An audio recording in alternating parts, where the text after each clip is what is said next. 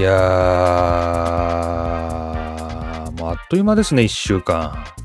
ねえ、びっくりしますよね、時の流れが早くて。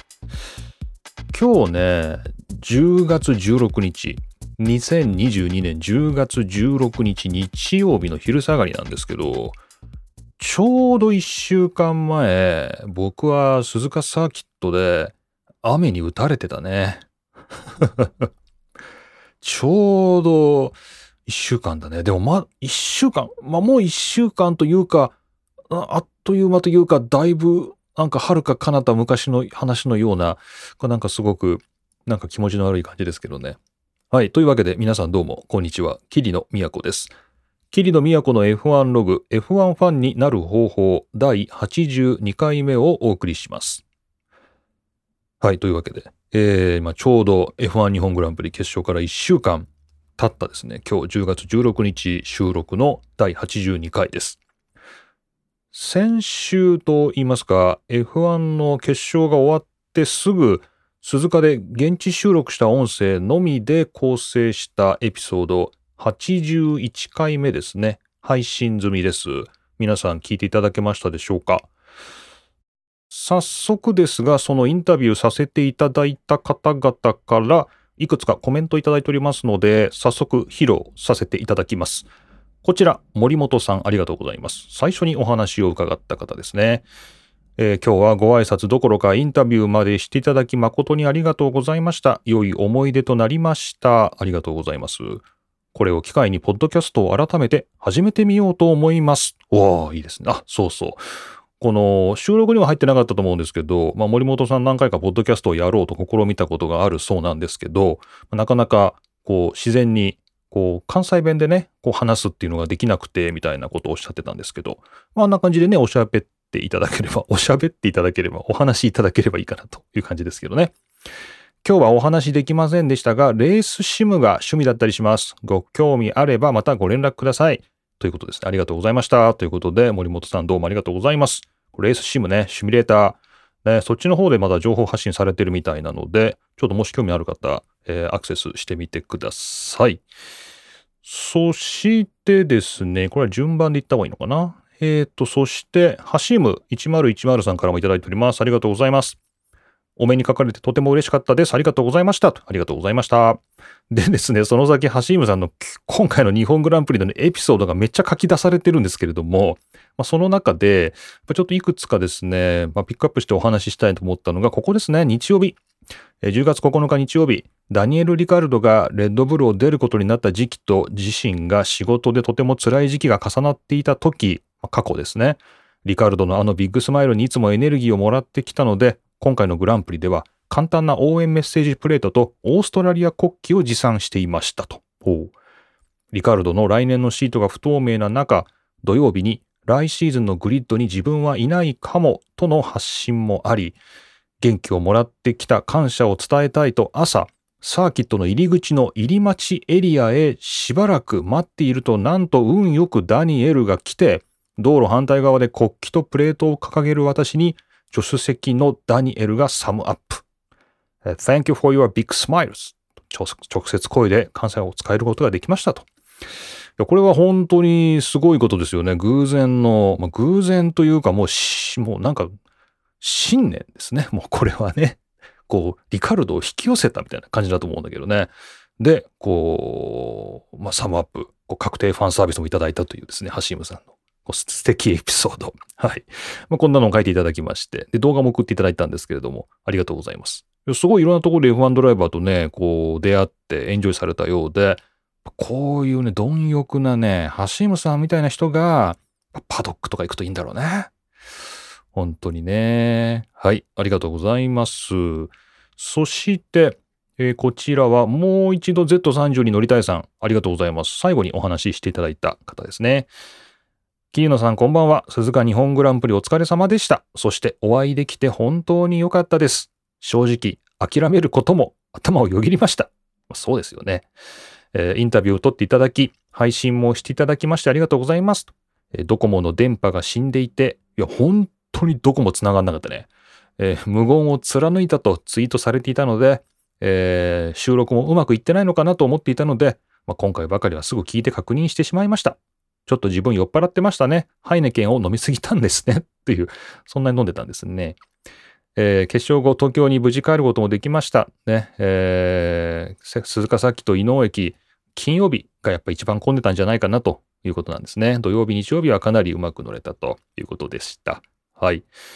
えー、角田選手の走りも間近で見ることができて、また3年ぶりの日本グランプリ、みんなの一体感もあり、すごくいい大会になったと思います。桐野さんともいろいろお話できてよかったです。これからもポッドキャストの配信楽しみにしています。またどこかでお会いできたら、他のリスナーさんとかと一緒にゆっくりお話しする機会ができるといいなと思っています。ありがとうございました。ということで、もう一度 Z32 に乗りたいさんもありがとうございました。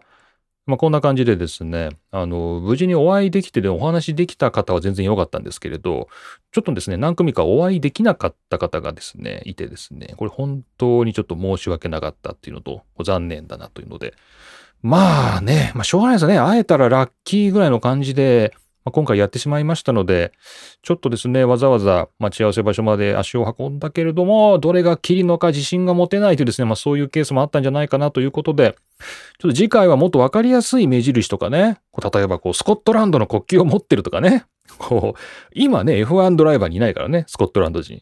スコットランドの国旗を持ってるとか、なんかそういうわかりやすいのがいいね、なんかね。で、かつなんかこう、インフォメーションデスクの横にいるとかね、なんかそういうインフォメーションデスクの横でスコットランド国旗を持ってるやつって一体何者なんだって感じなんですけど、まあそういうわかりやすいのがいいかもしれませんね。ちょっと今回反省しました。皆さんでもありがとうございました。はい。というわけで、えー、今回は82回目、えー、霧の都の F1 ログ、F1 ファンになる方法、まあ、本当に皆さんからたくさんメッセージいただいてますので、まあ、それをのんびり紹介しつつ、日本グランプリを振り返っていくと、そんな回にしたいと思います。よろしくお願いします。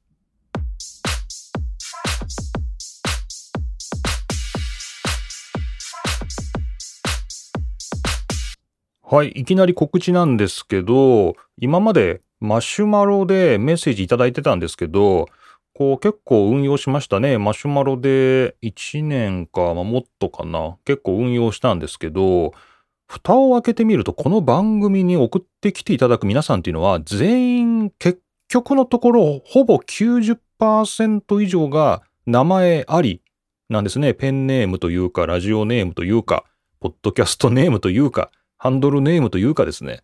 まあ皆さん F1 ログネームがついた状態で書いていただいてくるので、これマシュマロである必要ないなと。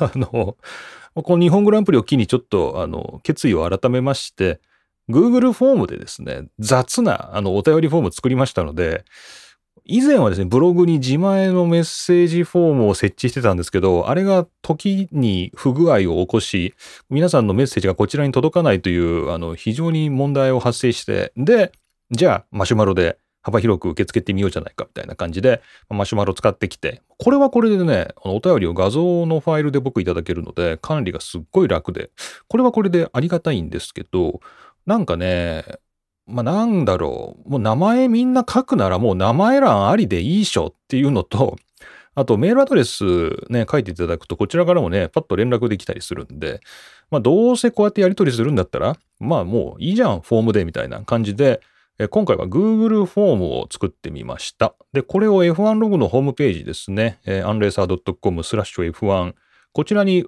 とりあえず雑に埋め込んでありますので、まあ、これもう Google さんがやってますから、これ100%機能することは間違いないんで、皆さん、あの、改めて、えー、今日からは Google フォームでですね、メッセージ、お便り送っていただければと思います。ね、これでちょっと、あのー、もうちょっとなんて言うんですかね、こう、都道府県とか書くところもあるんでね、こう、もうちょっとこう、茨城県にお住まいのとかですね、えー、新潟県にお住まいのとかですね、もうちょっとこう、ラジオっぽい感じになるのかなとで、あ、こういうところにリスナーいるんだな、みたいな、ちょっと想像力を広げつつま、僕もどこにインタビュー行けばいいのかな、みたいな、なんかそういうちょっと参考にしようかなと思いまして、えー、名前とまメールアドレスと、まあ、大体のお住まい、都道府県及び海外ですね。まあ、こういったところと、あとメッセージと、まあ、それぐらいのシンプルな Google フォーム作りましたので、えー、メッセージぜひ Google フォームでいただければと思います。まだテストしてないんで、あの、とりあえず誰かテストしてみてください。よろしくお願いします。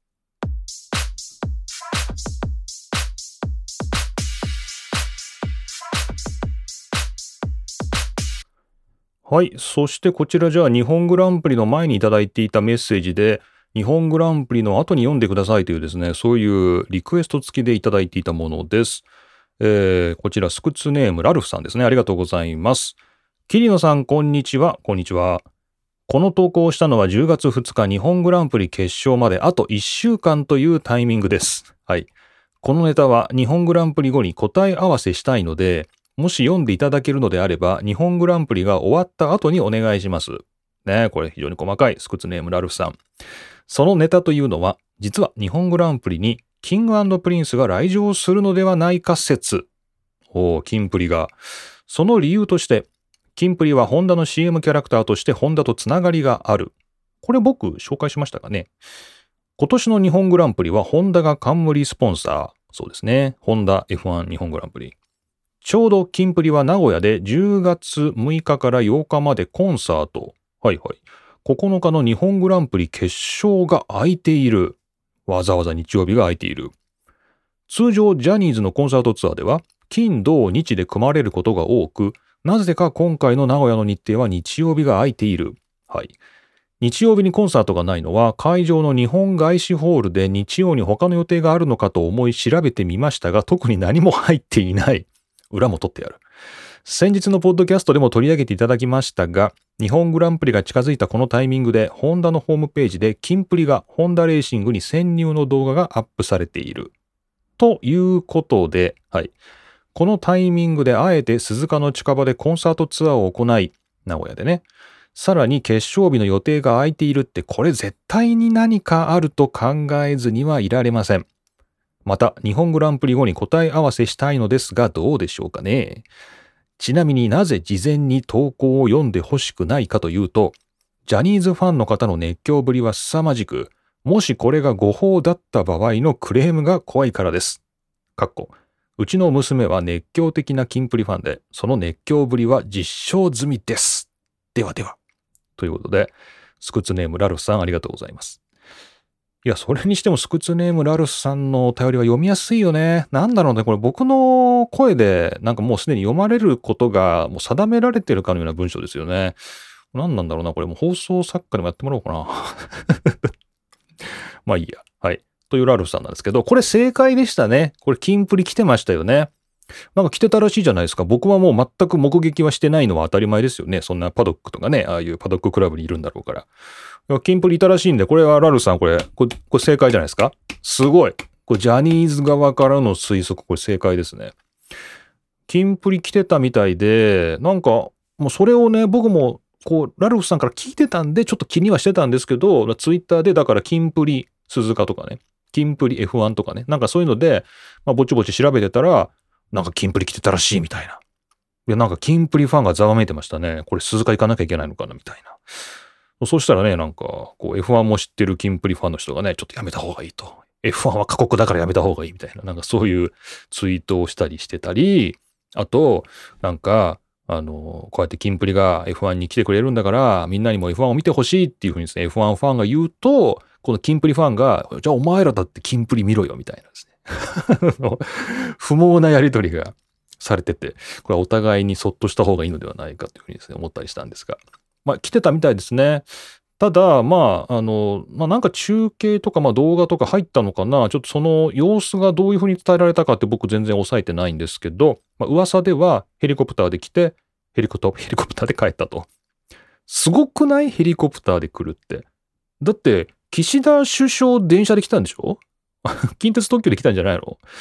岸田さん電車で来たけど、キンプリヘリコプターで来るんでしょ？これ、キンプリ、この日本の今のこのヒエラルキーがわかりますね。どっちが VIP かということですよね。はい。まあ、多くは語りません。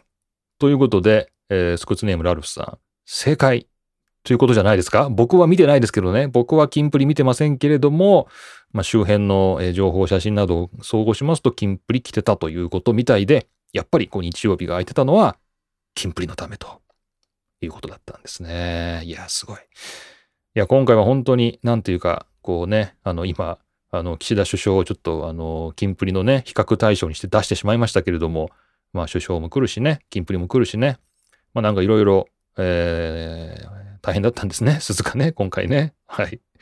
ありがとうございます。そして、えー、っとですね、どれにしようかな？ここにしようかな？えー、じゃあこちらは滝さんですね。ありがとうございます。予選は雨がなさそうですね。降ると面白くなりそうでもあり、なさそうでもあり、鈴鹿に行けない組の滝です。ありがとうございます。仕事しながらそろそろフリー1回目始まるなとか、FP2 はやんでほしいなとか、角田はどうかなとか、フェッテル様は何かしでかしていないかなとか、気になって気になって、仕事中ですけど、 DAZN を見ていました。ちょうど昼休み。そうですね。実は自宅以外で生配信見るのが初めてだったりします。生まれた時から携帯とつなぎ放題の世代ではない昭和生まれにはどうしてもパケシ、パケット使いすぎですね。パケット使っちゃダメの呪いがかけられているので、えー ahamo だから大丈夫じゃないかと思いつつもドキドキしましたと。そうですね。僕もあの金曜日は仕事だったんで、ちょうどあれですよね、P2、P1? なんか12時からとかなんかそういう昼休みでしたよね。なのであの僕も見ながら弁当食べてましたよ、職場でね。思えば僕もそうかもね、職場であの、 DAZN 見ながらご飯食べたの初めてかもしれない。で、えー、まあ、 DAZN のね、えー結構意外とパケット使わないということが分かったので、これなら決勝も見られると一安心しております。来年は現地に行きたいと気持ちを入れ替えて楽しみたいと思います。寒そうですので風邪などひかないよう気をつけてくださいませ。鈴鹿後の配信も楽しみにしております。ということで、滝さんどうもありがとうございました。ねえ、なんかね、こう、土曜日？まあ本当にいい天気でね、あのーもう最高でしたね。もう土曜日で何かこう、もうすべて満足したっていうかね、もう予選を見て満足みたいなね、なんかそんな気分にもなりました。はい。そしてこちらは匿名でマシュマロさんいただきました。ありがとうございます。雨の決勝お疲れ様でした。お疲れ様でした。フェッテル最高でした。こちらこそありがとうと称えたいです。来年は鈴鹿で生観戦したいと思いますが、フェッテルはいないんですよね。ということで、マシュマロどうもありがとうございました。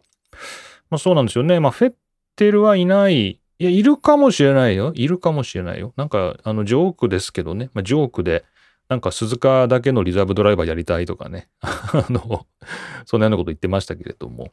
まあフェッテル。もしかしたら、テレビのね、取材とか、あとこう、なんか GPDA とかね、そういうなんか組合の幹部とかになったらね、あの、鈴鹿だけ来るかもしれないし。もしかしたらこう、フェッテル来るかもしれませんよね。まあ、もちろん走るかって言われたらまあ走らないんでしょうけど、まあ、フェッテルがいないのかなと思いつつ、もしかしたら解説者とか来るかもしれないですよね。いまだにだってね、クルサード先生もいるしね、まあみんな来てますからね。はい。ということで、マシュマロどうもありがとうございました。まあ、こんな感じで、あといくつかご紹介していきたいと思いますが、一旦休憩したいと思います。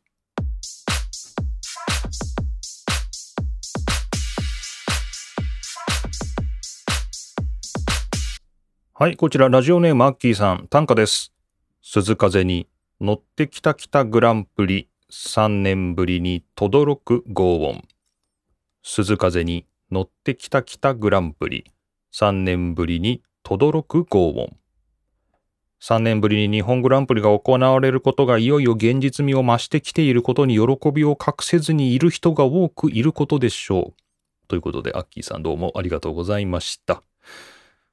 なんかね、この鈴風、まあ、涼しい風に乗ってきたっていうね、まあ、本当に涼しい風吹いてましたね、鈴鹿はね。なんかいいですよね、あの風の強い感じ。なんかあれだよね、でも、マシンの挙動にはすごい大変なんだってね、あの追い風が来たりとかするとね、ブレーキングポイントがずれてとか、なんかそういうもんなんだ、みたいな。自転車で走ってても結構あるからね、向かい風と追い風とね、自転車で何でも例えるなというか、全部自転車で引き受けるなよって感じしますけど、自転車でもね、やっぱ鈴鹿で走ってると、あ、ここ向かい風とか、ここ追い風とか、結構ね、シビアなんですよね。でもまあ涼しい風、全く涼しい風です。アッキーさんどうもありがとうございます。アッキーさんからは単価をなんか5連投ぐらいしていただいてるんですけど、まあ徐々にこう発表していきたいと。また残りは次回以降ですね、発表していきたいと思います。ありがとうございます。そして、こちらはマシュマロさんですね。ありがとうございます。雨の中お疲れ様でした。日本グランプリでしたね。お疲れ様でした。スタートのマックスとルクレールには興奮しました。が、何より驚いたのは、あれほど細かく書かれていたレギュレーションにも盲点があったということでしょうかね。中断からの再スタートからのレース成立の条件がね、マックスチャンピオンおめでとうとすぐには理解できませんでした。 DAZN で見直しててもわかりませんでした。現地ではなおさらだと思います。ということで、匿名でマシュマロさんいただきました。ありがとうございます。ねえ、本当にレギュレーションは今回ちょっと話題になりましたよね。あの、いくつかちょっとツイッター見てましたら、えポート F のね、三宅さんのところでやってくれないかと、まあなんか、この解説をね、今回の解説やってほしいみたいな、なんかそういう声もありましたけど、まあ三宅さんもね、やろうかなと思ったかもしれないんだけど、まずメディアがね、こう F1 関係のスポーツメディアがみんな解説してましたね、レギュレーションのね。えー、これはどうなんだとか、あれはどうなんだとか。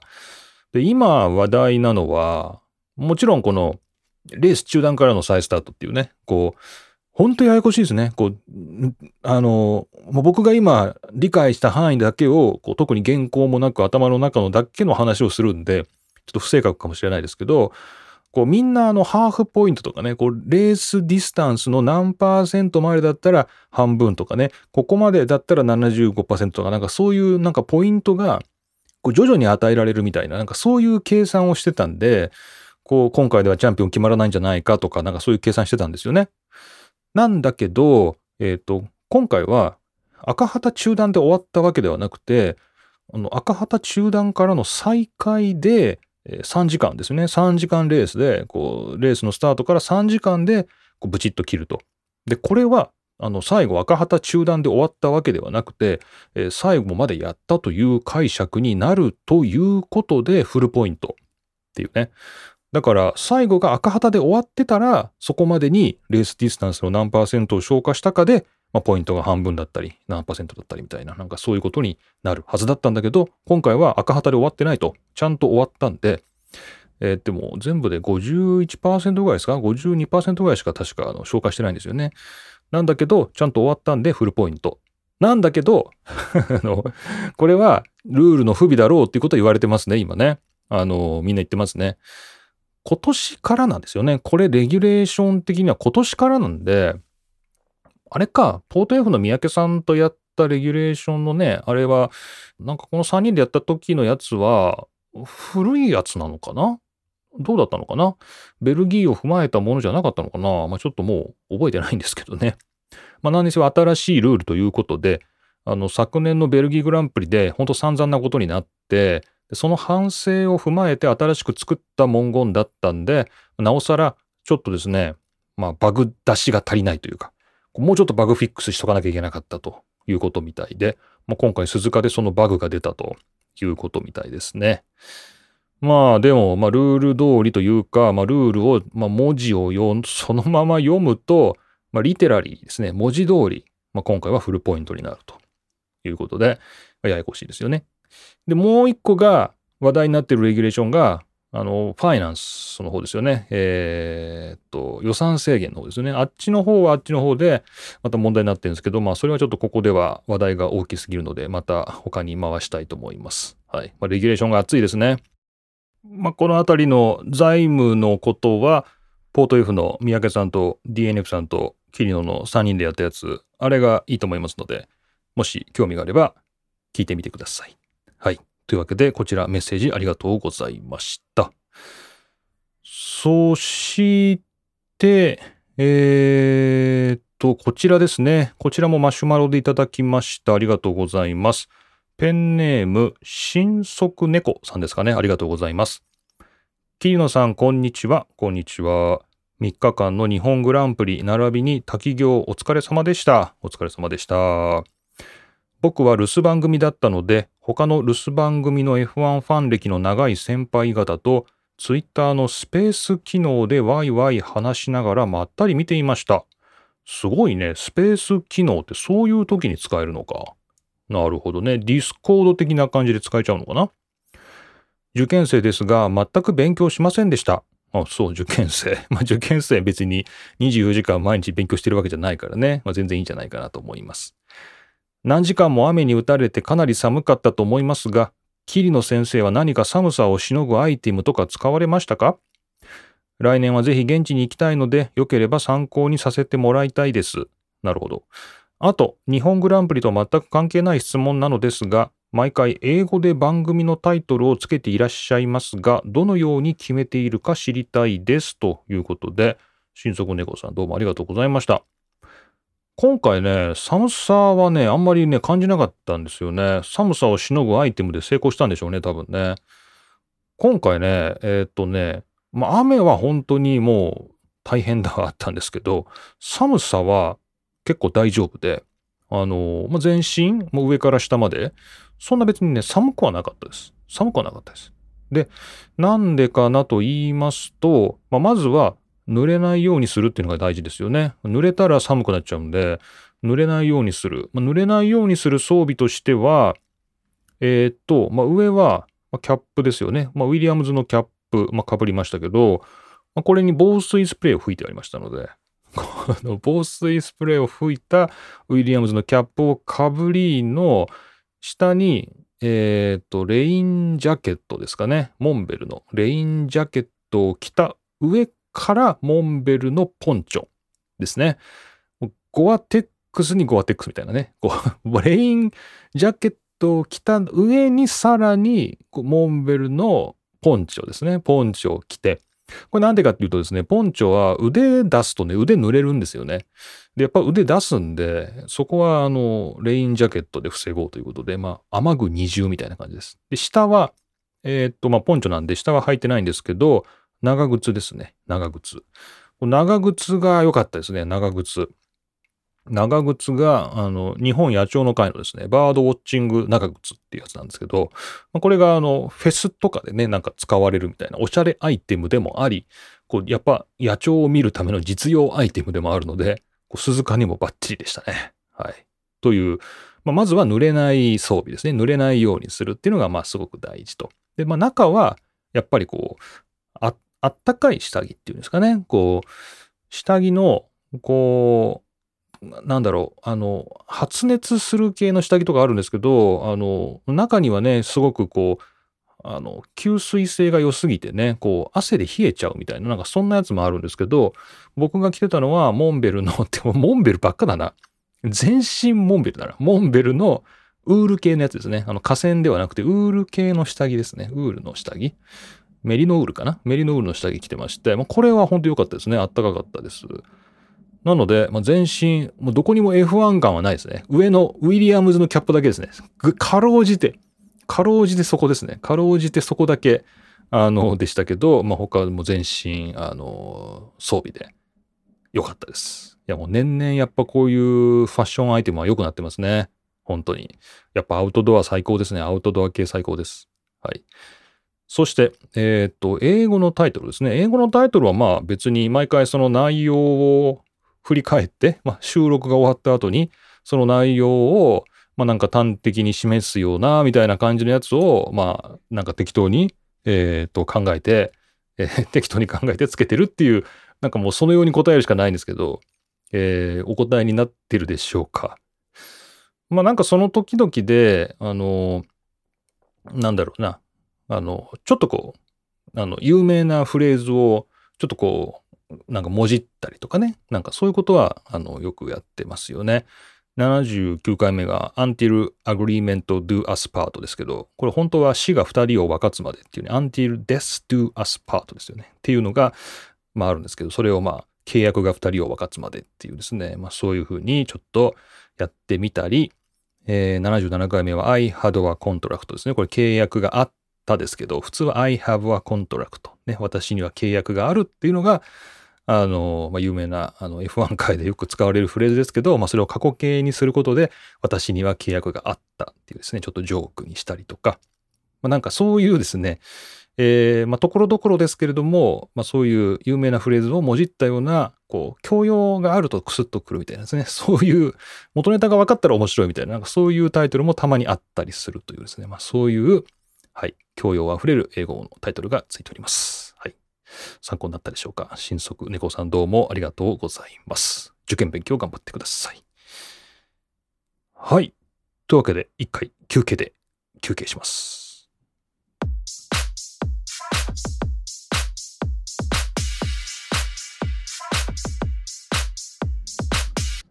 そしてツイッター拾っていきましょうか。シャープ F1 ログ。普段はカンコ鳥が鳴いてますけど、さすがグランプリウィーク、日本グランプリウィーク、なんだかたくさんつぶやきがありましたので、まとめてご紹介していきます。こちら、坂さんありがとうございます。そういえばエピソード80で墓場コーナーがなかったのは、旧氏も日本グランプリ完成のために墓場から這い出てきているからってことですよね？っていうのがあって、なんかそういう墓場コーナーがあるんですか？このなんかね、墓場がなかったということで、なるほど。その出演者がね、鈴鹿に行ってんじゃないのかなっていうことなんですよね。そういうことかもしれません。はい。坂さんどうもありがとうございます。あ、ちなみに、今日もない。今日もないらしいです。ディレクターによると、今日も墓場コーナーはない。まだ帰ってきてないみたいですね。まだ中の人は帰ってきてないみたいです。はい。そして、えこちら、ジーフさんです。えホンダがレッドブルを支援して初めての日本グランプリ開催だからか赤牛ユニの人が多くて相対的に赤いフェラーリファンが少なく見える。何が言いたいかというとこんなに地味な F1 初めて。やっぱりオーディエンスや会場にフェラーリの赤色があってこそ生まれる F1 の高揚感ってあると思うんだよなと赤牛キャップを深くかぶりながらシャープ F1 ログありがとうございます。確かにねこれどなたと話したかな？現地のね前回の81回目でハシームさんかな？と話してた時に、なんか今回黒っぽいですね、みたいなね。あんまり赤もオレンジもないですよね、みたいな話をしてたんですけど、なんかね、ちょっと地味でしたね、カラーがね。うん、やっぱりそう思いますよね。なんか黒かった。やっぱりアルファタウリーとレッドブルだからなんですかね。なんかね、案外地味だなと。あ、そうそう。そんな中でね、これちょっと脇道にそれる話ですけど、まあ最初ね、僕、土曜日か、土曜日現地着いて、やっぱなんか買おうと思ったんですね。キャップ買おうと。まあなんかウェアとかちょっとサイズとかよくわかんないし高いしね。やっぱキャップだよなと思って、キャップ買おうと思って、やっぱウィリアムズのキャップ買おうということで言ったんですけど、なんかリスナーの方からウィリアムズのキャップもらったんで、もらっちゃったんでね。数年前のウィリアムズのキャップもらったんで、じゃあ、まあウィリアムズのキャップはいいかと。じゃあ代わりに何か買おうって言った時に、ルイスの、なんかハミルトンのバケットトハットですか？メルセデスのグッズのところで、バケットハットっていうんですかね、それのなんかドピンクっていうかね、なんか超派手な、山で被ったらほんと遠くからよくわかるだろうなみたいな、すごい色のバケットハットがあって、それをまあ何人か被っておられる方もいたんですけど、あれは派手でいいなと思って、あれ買おうかなと思って、こう、グランドスタンドから、まあ入ったんですけど、メルセデスのショップ見るとないんですよね。なんか売り切れてる。なんか金曜日はあったらしいんですけど、もう土曜日にはない。そんな人気と思って、こう何店舗か、こうね、あの えー、試験員の方とかですね、これ何店舗か回ったんですけど、なくて、あの、ルイスのハットが。で、最終的に、この自分の席の方行った方、要するに裏の方ですね。裏の方行ったら、あったんですよ。ああ、あったと思ったんだけど、あれは C 席の裏ぐらいだったかななんかあった。あ、あるじゃんと思ったんだけど、1万4000円って書いてあって、この派手なバケットハットに1万4000円かと思って買わなかったんですよね。はい。買っとけばね、買っとけばね、こうジーフさんが言ってるみたいなね、こういうちょっと地味な鈴鹿がもうちょっと派手になったかもしれないんだけど、すいません。はい。ウィリアムズのキャップ、かぶり続けてしまいました。はい。ありがとうございます。そしてこちらもツイート、F スケさんですね。ありがとうございます。バス待ちしながらポッドキャスト聞いてます。面白いし時間を忘れるのでとても良い。ガスリーとオコン。角田とデフリース仲良くならなさそうっていう F1 ログありがとうございます。いや、ほんとバス待ちとかこれ最高ですよね。もうバス待ってる時とか、もうポッドキャスト聞いといていただければって感じですよね。もう手遅れですけどね。そういう時にいいですよね。そうそうそう。僕も結局ね、あの FM ラジオを発掘しまして、あの、無事持っていくことができて、あの、ずっと待ってる時とか、まあ、何らかね、この、鈴ラジですかね、鈴鹿のラジオ局のね、あの、放送聞いて、で、あの、それで場内実況も流してくれるんで、鈴鹿のね、放送局聞いてましたけどね、あれ本当に良かったですね。決勝前なんか T スクエアのトゥルース流してくれてましたけどね、やっぱ F1 だからこの曲流さなきゃなとか言ってましたけど、いや、ありがとうございますって感じですね。はい。ポッドキャストもぜひおすすめです。ということで、えー、ガスリーとオコン、まあなんか仲が悪いらしいですけどね。まあ角田とデフリースもどうなんだっていうところで、まあその辺も、まあ今までみたいなね、アルファタウリのこのイチャイチャする動画とかね、なんかもうできないのかなみたいな。ちょっと寂しいですけど、どうなるんでしょうか。はい。F スケさんどうもありがとうございます。そしてこちらは、栗ごはんさんですかね。ありがとうございます。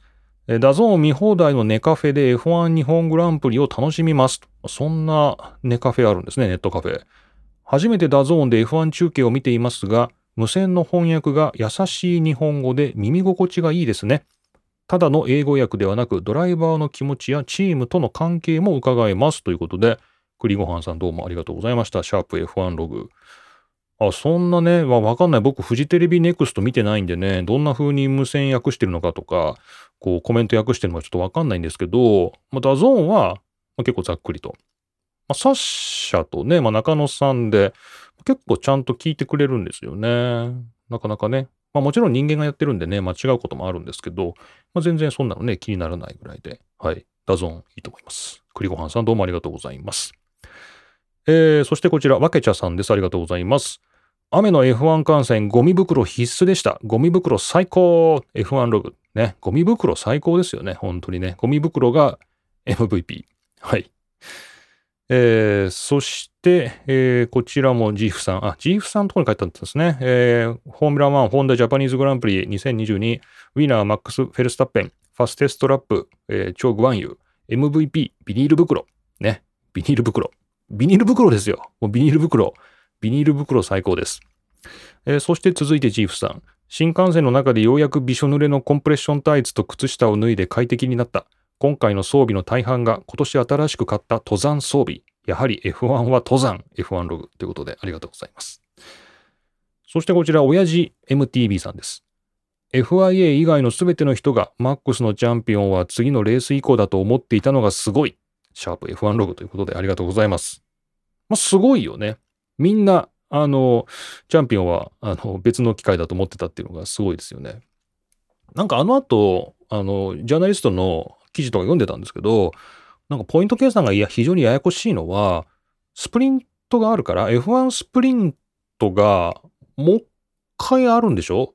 ブラジルかな？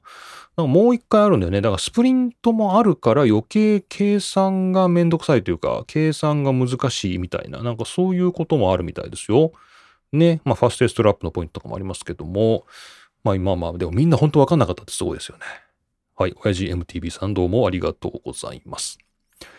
なんかたくさんあるな。でももうあとちょっとです。えー、こちら、タカさんありがとうございます。タカさんはこの F1 ファンになる方法のジャケットの写真ですね。これハートレーらしいですけども、トロロストに乗るハートレーのですね、ジャケットをずっとこの番組使ってますが、これを撮った人です。はい。たくさんあるんで、作品皆さん、タカさん見に行ってください。そのタカさん。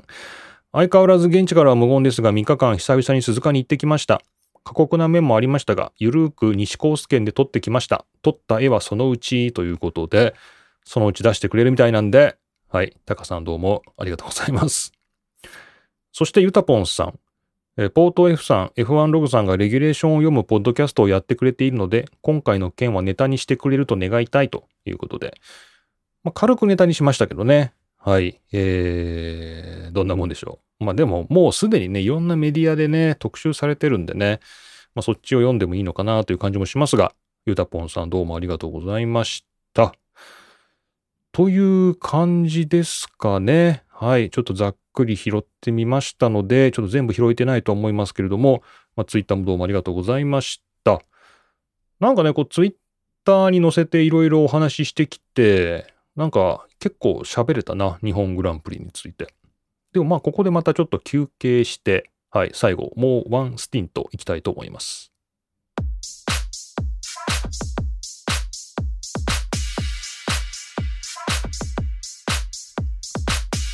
はい。そして、キリノの F1 日本グランプリ決勝についてなんですけど、いや、もうね、あの、帰った。帰ったよ。もう待ってらんないと思って、もう帰った。もう率先して帰ったね。いやー、本当に。これどうなのっていうね、こう、皆さんね、こう、最後、雨、お疲れ様でしたとかですね、なんかこう、最後、フェルスタッペンね、こう、チャンピオン取る瞬間が見れて最高でしたっていう。もう僕、チャンピオンを取った瞬間は、ちょうど車で名古屋に着いた頃ですね。ちょうど、ちょうど名古屋に着いた頃、ああ、もうそろそろ名古屋だなっていう時に、車内で見てたダゾーンで、ああ、フェルスタッペンがチャンピオンだみたいなね、なってて、おいおいおい、本当かみたいな。そんな感じでしたけどね。いや、これどういう状況だったかって言いますと、まあ、決勝のスタートが2時 ?2 時ね。で、わーいって感じで、えー、スタートしたんですけど、当然もう現場は、あれはね、もうドラパレ？ドライバーズパレードが12時。で、あれがね、もう終わりかける頃から雨がパラパラ降ってきて、みんな雨具を出すみたいな。そんな感じ。で、そっから、まあ2時間待ったんだけど、まあそのスタートまでの2時間は、結局座ってたかななんか雨降ってきちゃって、もうなんか立つのめんどくさくなっちゃってね。なんかね。だからまあこのまま座ってよっかなって感じで、まあ座ってて。で、スタート進行が30分前ぐらいからかな。ずっとやるんで、まあそれをね、ぼーっと見てたら、あっという間に決勝のスタートって感じで。で、まあすでにドラパレから2時間座りっぱなしで決勝スタートですよ。2時に。で、スタートしたんだけど、まあ皆さんご存知の通り、2周で赤旗中断ですよね。ですよね。で、ああ、中断か。でもね、雨そんなに現地感覚では、なんていうの？そんな降ってないというか、まあなんかこっちはもう麻痺してるんでね、あの、雨がっぱというか、あの、ポンチョで、まあ、バカバカバカバカ濡れてはいるんですけど、いや、これぐらいの雨で赤旗出て再開できないんだ、みたいな。正直そういう感じ。なんかテレビで見ててね、赤旗で中断でって言うと、どんな大雨なのかなって、ちょっと正直思ってたんだけど、あ、この程度の雨でレースできないんだっていう感じだった、感覚としては。なんかそれはすごい新鮮でしたね。なので、えっ、ー、と、メディカルカーが何回か走ってましたけど、やっぱり、ビジビリティですかね、こう、視界が悪くてっていう感じで、こう、まあ、路面はもちろん川がところどころできてて危ないっていうのもあるんだけど、その車がね、跳ねる水しぶきで前が見えないっていうのが、相当雨量が少なくても、こう、フォーミュラカーでは、こうダメなんだなっていうので、ちょっとびっくり。でですよ。で、ずっと待ってたんですけど、えっ、ー、とね、まあもちろん30分待ち、40分待ちですね。ずっと待ってたんですけど、こうどう見ても予報的には雨が上がらないんですよ。どう、どう見ても今より激しくはなるんだけども、こう、止むことはないみたいな。そういう予報で、かつ、まあ、僕らの頭の中にはレギュレーションがあるからさ、これ3時間レースだっていうのは分かってるわけですよ。スタートから3時間まで。ね。だから、いや、これはもう、なん、どうすんだろうと思って。ねさ皆さんそう思うじゃないですか。で、3時頃ですね、スタートから中断されて1時間ぐらい経って3時頃に、これはもう3時半になってももう状況が動かなかったら帰ろうと。まあなんかそういうね、まあ決心をしたんだけど、でも、こうちょっとよくよく考えてみれば、この状況が3時半になって改善する見込みもないのであれば、もう今すぐ帰った方がいいんじゃないのかっていう、3時半で待つ必要はないと。3時半で帰るつもりだったらもう3時で帰ってもいいんじゃないのかと。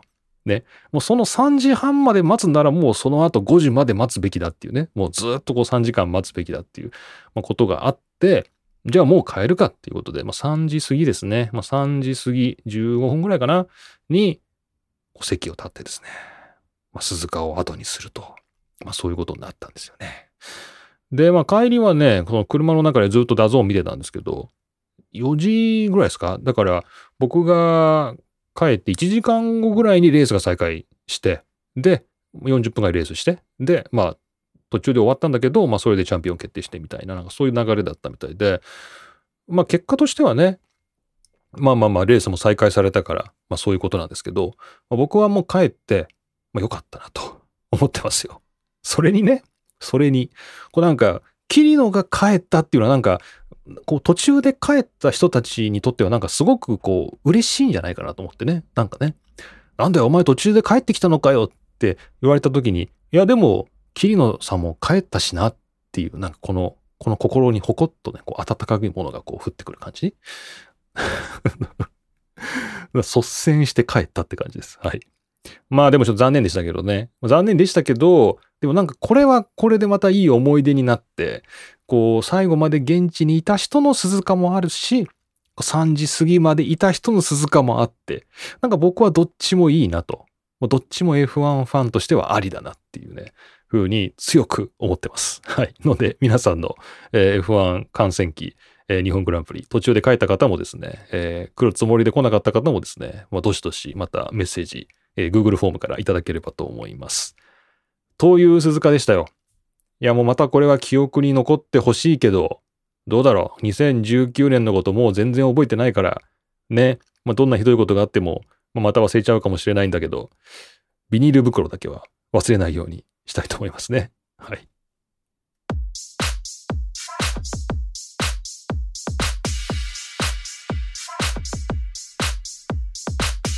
はい。というわけで何一つ盛り上がることなくチェッカーを迎えました。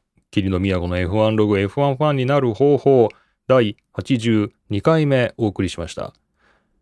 はい。というわけで、連日じゃないですね。練習という、毎週の、えー、連続で、ちょっとポッドキャストリリースしましたけれども、これで一応日本グランプリ絡みのね、日本グランプリ号みたいな、これはちょっとこれで、まあ、一旦打ち止めということで、次はまた通常のニュースをいろいろお話ししていければいいかなと思ってます。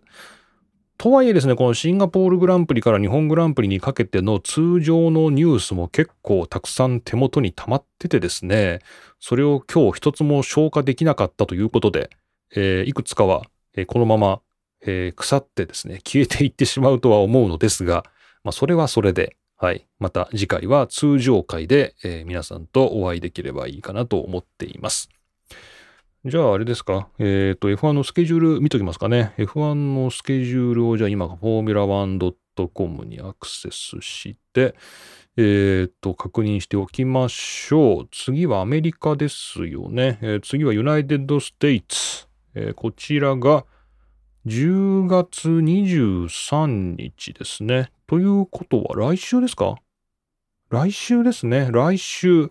10月23日がアメリカグランプリ、そして10月30日、連戦ですか？連戦でメキシコ、そして11月にブラジル、アブダビで終わり？